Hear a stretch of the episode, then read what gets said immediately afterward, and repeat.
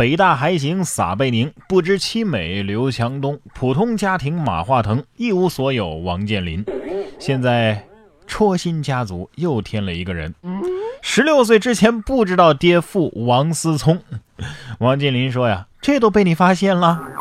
王思聪在十六岁之前根本就不知道家里有钱，知道之后呢，他还跑去找爸爸王健林求证。当时王健林是这么回答他的，哦，这都被你发现了。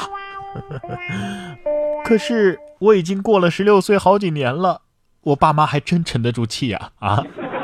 这几个大学生也很沉得住气，光修高数就修了三年。某高校男生寝室淘宝团购金銮殿床罩防挂科。期末考试又要到了，杭州某大学的一个男生寝室啊，有人高数就修了三年了。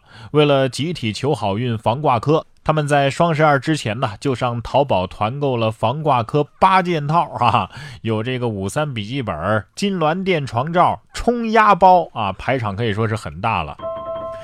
哎，我说你们整那些玄乎的干啥呀？连点贡品都没有，不考虑给牛顿买点东西啥的啊？哎，弱弱的问一句。你们应该知道你们高数老师长什么样吧？要不你们寝室集体养只乌龟当宠物吧，它能陪你们很长时间。最近有一只五十岁的乌龟办了一个生日趴呀，陪主人从十二岁男孩长成了六十二岁的老人。十二月一号，美国新罕布什尔州的乌龟戴安已经五十岁了，左邻右舍呀为他准备了蛋糕，聚在一起唱生日歌。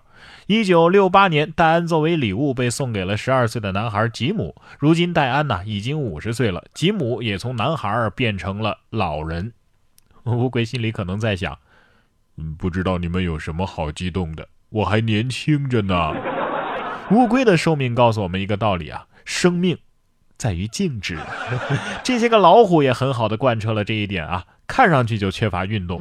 说沈阳虎园东北虎发福胖成了球，园方说呀，他们是在为过冬储备脂肪。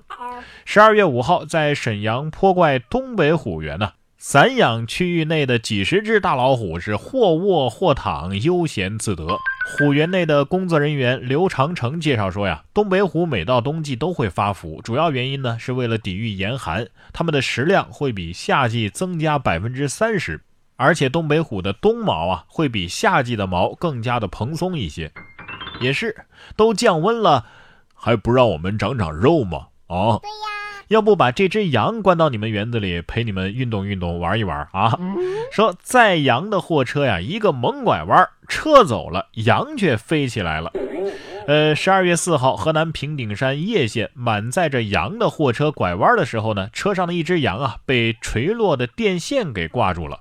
于是这只羊啊就被悬挂在了空中飘荡着，还时不时随风晃动一下身体。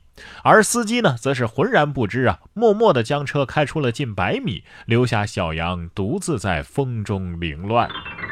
这只羊以后可以跟小伙伴们说，说起来你们可能不太信啊，我在电线杆上荡过秋千。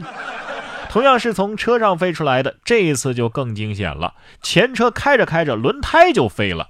喂，呃，交警吗？我看到有一个轮胎朝我飞了过来呀、啊！十二月七号，重庆九龙坡一个厢式货车行驶当中啊，左侧的后轮突然飞了出去，恰好砸中了后方李先生的车。如此这般的飞来横祸呀，让李先生吓出了一身冷汗。